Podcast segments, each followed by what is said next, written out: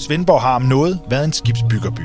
Knap 30 værfter har produceret over 1000 træ- og stålskibe siden 1750. Og når man taler om skibsbygning, kan man ikke undgå at tale om Frederiksø og Svendborg Værft.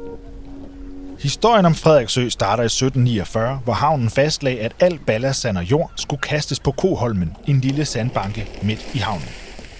Midt i 1800-tallet kiggede Holmen permanent over vandet, og fra 1843 gik det stærkt.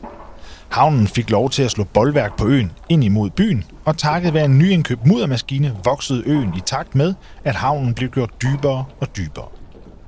Koholmen fik et mere nobelt navn, nemlig Frederiksø efter den senere kong Frederik den 7. Og allerede i 1847 løb det første skib af stablen fra et nyetableret værft. Over 400 skibe er løbet af stablen fra Frederiksøen alene siden den første skåndert. Ring Andersens værft har været på øen siden 1867, og stålskibene siden 1907, da Ring Andersen-familien fik etableret et stålskibsværft. I lyset af Første Verdenskrigs stærkt opskruede fragtpriser var der mange penge at tjene på skibe.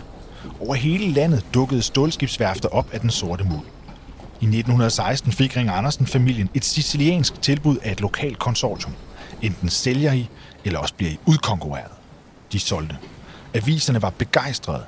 Der bliver brug for mange arbejdere, og der vil endelig blive skub og virksomhed i den stille by ved Sundet, skrev Sydfyns Socialdemokrat i september 1916.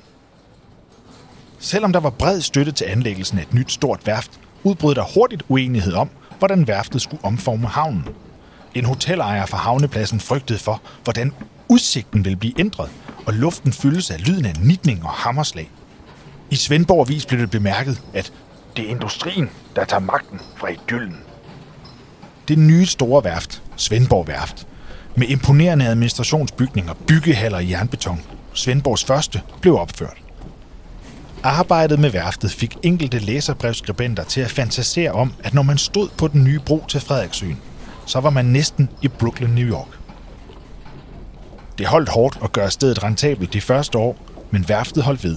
Mere end 10.000 mennesker har gennem tiden arbejdet på værftet, indtil det lukkede i 2001. Værftet var primært en mandearbejdsplads. Her arbejdede i 1970'erne op til 600 mænd og tre kvinder. En af kvinderne var Betty Løjstrup, der arbejdede som kranfører. Som ung kvinde blandt en masse mænd var hun nødt til at navigere selvsikkert i et råt mandemiljø.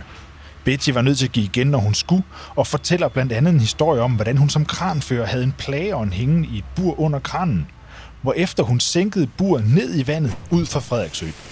Skræmmekampagnen virkede, og hun blev en af bisserne. Så meget, at hendes kæreste blev troet med tæv, hvis han ikke passede på hende. Man var først rigtig værfsarbejder, når man havde fået et øgenavn. På værftet færdedes den akademiske svejser, der havde været så fræk at tage en studentereksamen. Bent Beos der med den lyse stemme og stå op og sov, hvis navn jo egentlig forklarer sig selv. De arbejdede side om side med småt brandbart, en ikke så høj mand, der var gået i lige under en svejsning, og Kurt Antikken, der mente, at alt var bedre i gamle dage.